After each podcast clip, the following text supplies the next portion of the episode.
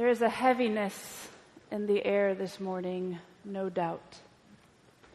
As we try to make sense of the events that have happened within the last 48 hours or more.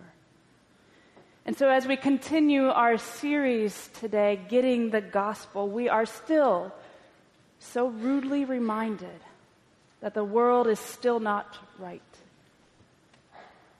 Broken, in fact, decaying, really, somewhere in the ballpark of 129 killed, 350 plus or minus injured. The world we live in is indeed broken, hurting, decaying. And it's times like this that we take a step back and we think about what is important and maybe even hug our loved ones extra close. As we think about all the possibilities, all the what ifs, and maybe at times like this, fear or worse, hatred kicks in. And it is also times like this that the gospel can help us make sense of all of the hurt and pain and anguish and brokenness that surrounds us. Certainly, the gospel has something to say about all of this. And so, as we continue our series, Getting the Gospel, where we celebrate the good news of the Christian faith, we remember the good news that because of the life, the death, the resurrection, and the ascension of Jesus, you and I, all who are in Christ, are included into this great family of God. We are given a place and a people to belong to.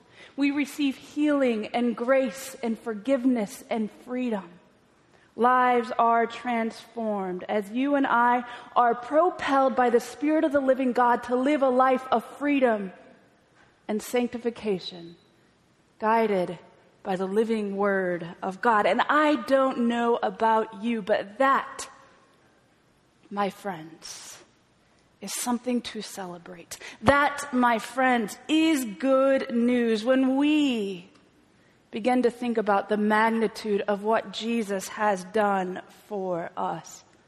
And as we watched just moments ago of that compelling video of Jesus being the God of the broken, he isn't the God of the perfect or the all star doers, but He is the God of the broken who reaches down into the depths of society, to the broken spaces, into the dark corners of the world and begins to heal and reconcile and sets us free into a life of transformation. And so then let's take a few moments and recap where we have been over the last few weeks in this wonderful, important series, Getting the Gospel. Week one, Eric Canfield took us through what it means to say yes to Jesus that in getting the gospel, we get right with God, and all who are in Christ are justified, are forgiven, and set free because of the life, the death, and the resurrection of Jesus Christ. When we confess our sins, He is faithful and just and will forgive all of us of our unrighteousness. And when we confess and believe that Jesus Christ is Lord and is indeed died for our sins and has been resurrected from the grave, you and I are justified before God. And during week two, we talked about what it means to get over ourselves, to overcome our character flaws. That when we live a life in the Holy Spirit, things like love, joy, peace, patience, kindness, goodness, gentleness, and self control begin to pour out of our lives. And things like pride and selfishness and darkness begin to take the back seat of our lives because of the transforming power of the Holy Spirit. And because of the Holy Spirit, He reorients our lives and begins to make us more like Christ. And finally, Dan reminded us last week of the importance of setting our course by the reliable truth, by leaning into the living Word of God and allowing that to be our foundation. And today, then, we will talk about what it means to participate in the renewing of this world. And so, is this not all great news, something to be celebrated? That although you and I are broken, every single one of us are broken, but in Christ we are made right. In Christ we find healing. In Christ we find restoration, freedom, inclusion, and grace. Good news, yes. But, friends, we are still faced with the horrifying reality that we live in a broken and hurting world. In fact, we don't even need to look to Paris to inform us of this reality. To add to the list of current acts of violence, we add the following to the list Kenya, Lebanon, Syria, and even right here in our own neighborhood, Chicago. In the last 10 months alone, 396 have been killed in acts of violence in 2,061 incidents turn on the news for just a few moments and we hear about the latest explosion or the latest act of violence or terror attack or the latest bomb going off in a funeral in Baghdad or the horrific refugee crisis where people are walking across countries for months with nothing but their own clothes on their back with no place to go and no place to lie their head. Situations surround us that seem utterly hopeless. To some, it may seem like the world is falling apart in all four corners of the world. Bad news. And while we're on the topic of bad news, if I may digress for just a moment, scholars have been writing prolifically on this phenomenon called the post Christian culture or the collapse of Christian culture, where they note a radical decline in church attendance. A radical drop in even vocational ministry, and seminaries are feeling the pain of this. There's even, to some, a noticeable shift in values within culture. And many of you sitting here this morning might be wanting to nod your head in agreement of the noticeable shift in values within culture. And even some say, scholars are noting, that even those who attend church, who attend a gathering regularly, are often shaped more by the values of the prevailing culture rather than the Spirit of the living God or the values within the Christian culture. We remember a time, and this time was not something I remember, but I would imagine many of you remember a time when prayers were said in schools and, and Christian ethics to an extent was in sync with the prevailing culture. Where attending church on Sunday morning might have been the respectable thing to do. Not so any longer, says many scholars who are studying the trends in America.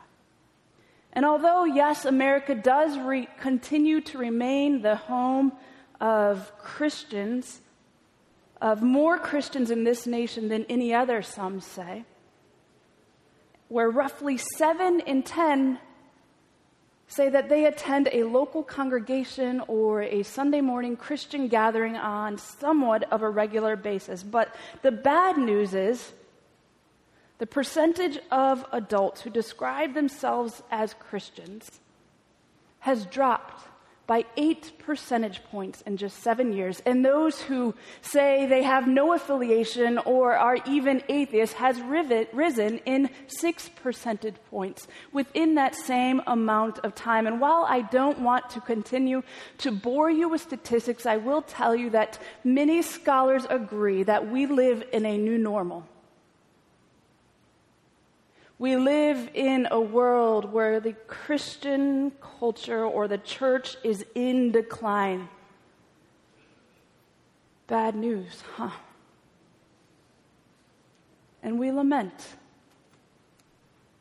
We lament over all of this. We lament for Paris. We lament for the violence. We lament for Chicago. We lament for the decline. We lament for all of the pain and brokenness that surrounds us in this world. And some are throwing in the towel. What's the point, they say? The situation is hopeless and grim. Why bother? Why do anything? The world is falling apart in all four corners. What could I possibly do? Where is the hope, they wonder? Where is the light in the darkness, they ask? Well, the Apostle Paul has a thing or two to say about all of the suffering and brokenness in this world in Romans chapter 8, beginning at verse 18 he speaks into the world of suffering where he says this I consider that our present sufferings are not worth comparing with the glory that has been revealed in us. For the creation waits in eager expectation for the children of God to be revealed. For the creation was subjected to frustration, not by its own choice, but by the will of the one who subjected it in hope that the creation itself will be liberated from its bondage to decay and brought into the freedom and glory of the children of God. We know that the whole creation has been groaning as in the pains of childbirth right up to this present time. Not only so, but we ourselves who have the first fruit of the Spirit groan inwardly as we wait eagerly for our adoption to sunset, sonship, the redemption of our bodies, for in this hope we are saved. But hope that is seen is no hope at all. Who hopes for what they already have? But if we hope for what we do not have, we wait for it patiently. Paul acknowledges that the world is suffering. He acknowledges that the world, in fact, is groaning with the pains of childbirth, waiting for the redemption and the renewal of this world. And he says that this suffering, and boy, does this speak into our context today. This suffering, he says, this pains of childbirth, this longing for renewal, where we are crying out, Where, O Lord, are you? Or how long, O Lord? Paul says that is nothing compared to the promise that we have before us. In fact, it is precisely times like this where we feel the crushing pain of darkness and hurt and violence in our world that we allow the end to impinge on the present. Let me say that again. It is precisely times like this when we feel the crushing pain of violence in our world and when we are feeling the pangs of the world and childbirth as Paul paints this picture. It is times like this that we allow the end and the future restoration of the world to impinge on the present. In fact, what is this end goal that Scripture describes?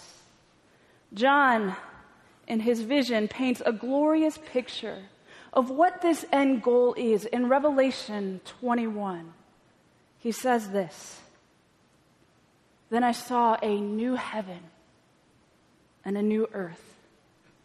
For the first heaven and the first earth had passed away, and there was no longer any sea. I saw the holy city, the new Jerusalem, coming down out of heaven from God, prepared as a bride, beautifully dressed for her husband. And I heard a loud voice from the throne saying, Look, God's dwelling place is now among the people, and he will dwell with them. They will be his people, and God himself will be with them and be their God. He will wipe every tear from their eyes. There will be no more death, no more mourning, no more crying or pain, for the old order of things has passed away. I don't know about you,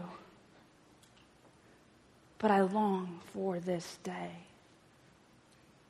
This is good news, where someday you and I, friends, will live in a world where there is no more suffering, no more violence, no more acts of terrorism, no more pain, no more evil. It will be a place with no more tears and void of darkness. It will be void of violence and racism and murder and brokenness.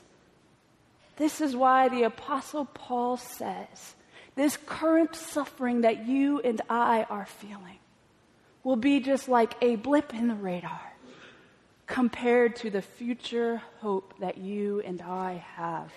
And although we live in a world that is held captive by pain and brokenness and decay, pain and brokenness and decay will not get the last word. So, what do we do in the meantime as we live into this, what Scholar calls the already but not yet space? Where we celebrate that you and I have already been included into the family of God because of the life, the death, the resurrection, the ascension of Jesus, and the giving of the Holy Spirit. And then we look ahead to the not yet space where there will be a place with no more crying and no more pain. And so now you and I are feeling the tension. What do we do in the meantime? Do we simply sit back, put our feet up, throw in the towel, and say, well, the world has clearly gone awry? The church is clearly in decline, but that doesn't impact me here in Oak Brook, so who cares? Of course not. As Christians who are being redeemed and restored, we allow the end, the future hope, to impinge on our present world. You see, the exciting news of the gospel is that you and I are called right now, right here, right now, to participate in the redemption of the world. By the empowering presence of the Holy Spirit, you and I are called to participate together in the redemption of the world. I would like to close then with four distinctive characteristics of a redemptive community. In other words, of a local church or of a community that says, we are not okay with the world as it is, and we look to the future, and we're not going to wait for that. But instead, we are, through the power of the Holy Spirit, are going to begin to participate in creating a world of no more violence, of no more pain, of no more injustice, of no more imp- oppression. But instead, we are going to, through the power of the Holy Spirit, create a community where there is love, joy, peace, patience, kindness, goodness, and forgiveness represented in the community and seeping out into the world. And so, number one, a redemptive community is better together. Better together. One of the distinctive characteristics of being a Christian and the good news of the gospel is that you and I have been given a family. All too often, especially in Western culture today, we often view this Christian life as just a vertical relationship. It is just me and God. But the good news is that we have been given a family. In fact, this is exactly what Jesus prayed in the garden. In John chapter 7, we read about that. He says this He says, My prayer, he's praying for his disciples and us. My prayer is not for them alone. I pray also for those who will believe in me through their message, that all of them may be one, Father, just as you are in me and I am in you. May they also be in us so that the world may believe that you have sent me. Jesus prayed that you and I would be bonded as one. So that when the world peers into the local body of Christ, they see unity that is represented in the Trinity. They see oneness they see reconciliation, they see togetherness, so that when the world looks at us, they see God. And not only was this the prayer of Jesus, but this was one of the defining characteristics of the early church in Acts chapter 2. They devoted themselves to the apostles' teaching and to the fellowship, to the breaking of bread and prayer, and everyone was filled with awe at the many wonders and signs performed by the apostles. All of the believers were together and had everything in common. The strength of a redemptive community is in how you and I do life together. It is precisely in how we do life together, in how we treat one another, in how we break bread together, in how we worship together, in how we practice hospitality and generosity to one another. It is precisely in how we together do life that we reflect the image of the triune God. Secondly, a redemptive community is generous beyond measure. Again, we see this as another defining characteristic of the early church. They sold property and possessions to give to anyone in need, we read about in Acts chapter 2, verses 45 through 47. Every day they continued to meet together in their temple courts.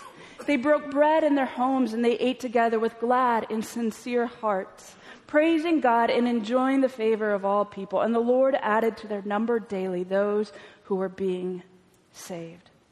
A redemptive community that is generous beyond measure says, You need a place to live or you need land? God's people will provide. You need a home? God's people will provide a place for you to lay your weary head at night. You need food? God's people will provide.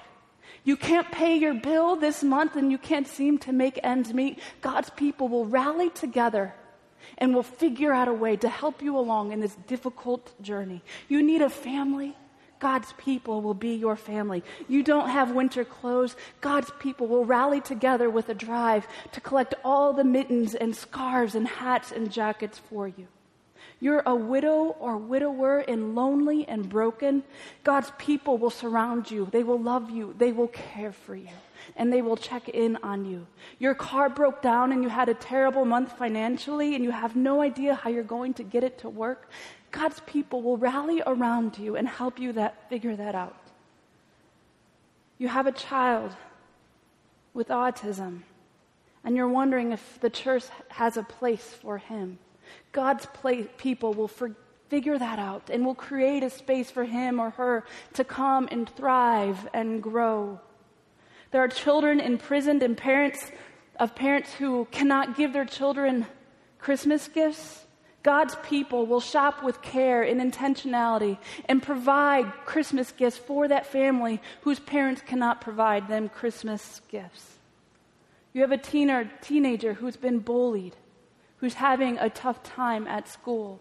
God's people will provide a safe place for that teenager to come and experience what it's like to live in a community of reconciliation, love, and grace. And we could go on and on and on. A redemptive community is generous beyond measure. Third, a redemptive community seeks justice, seeks justice.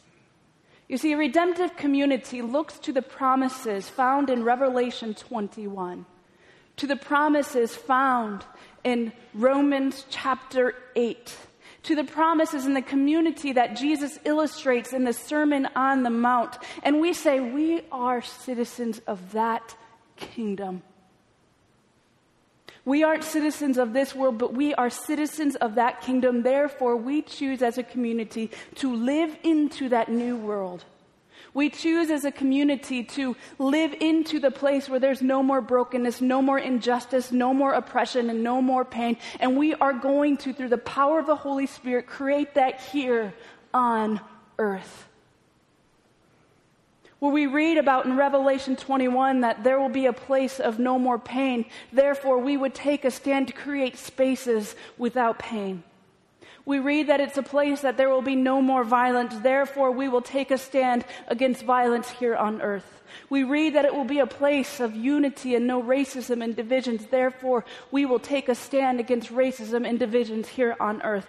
We read that it will be a place of no more tears. Therefore, we will work hard to care for the orphan, the widow, and the widower, the hurting, and the broken. We read that it will be a place full of justice. Therefore, we take a stand here on earth to create a culture and a community of justice. A redemptive community seeks justice. Finally, a redemptive community is missional.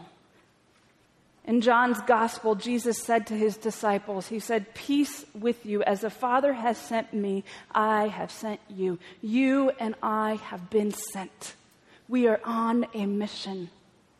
We don't throw in the towel and we don't say that the world is falling apart on all four corners, but instead we believe that Jesus has sent us to be on mission, to participate in the redemption of this world.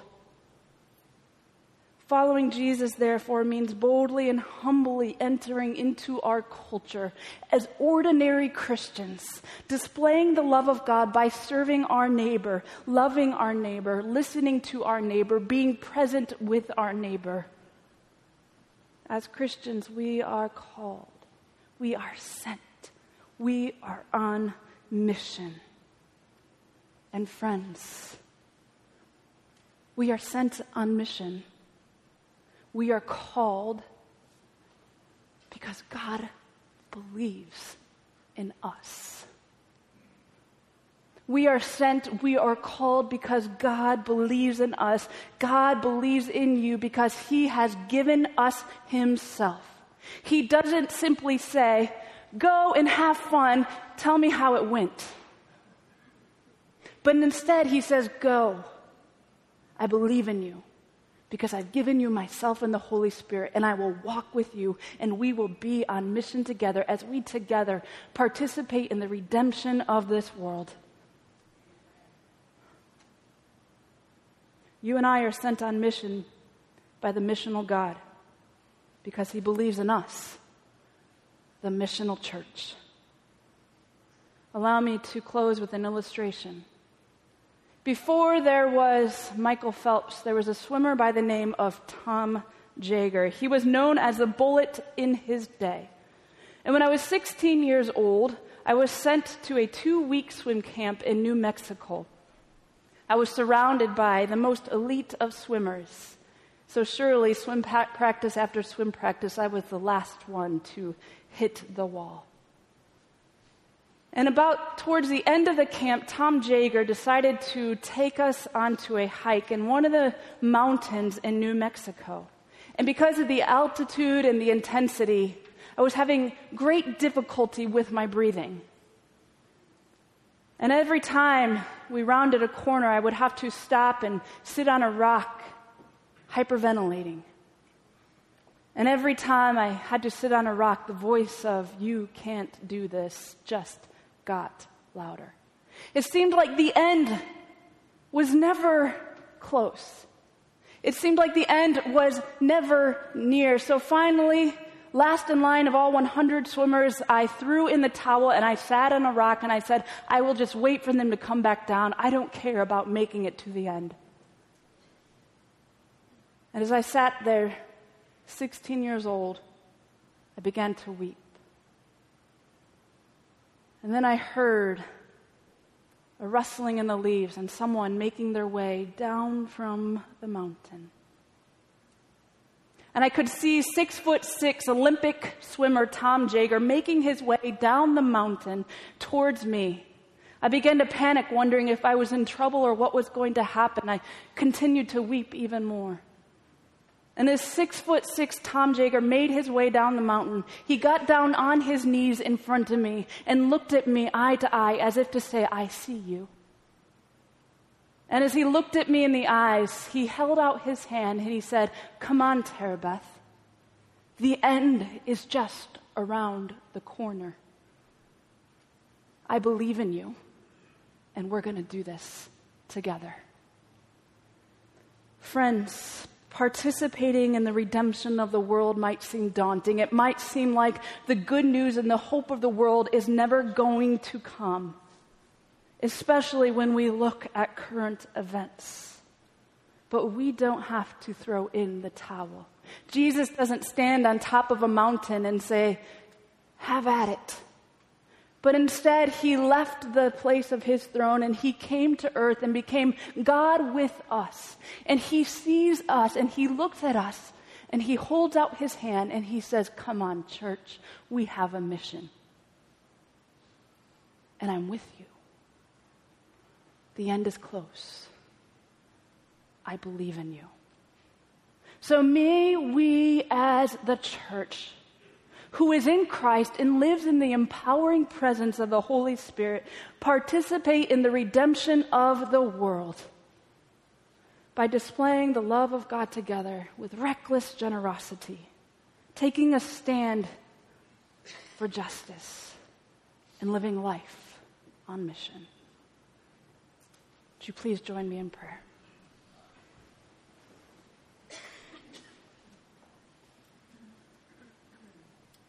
Spirit of the living God, as we continue to make sense of the destruction and pain in the world, I pray that you would embolden us to live life on mission and to create that community that is already but not yet a world of redemption and restoration by the power of your Holy Spirit. It is in your most powerful name that we pray. Amen.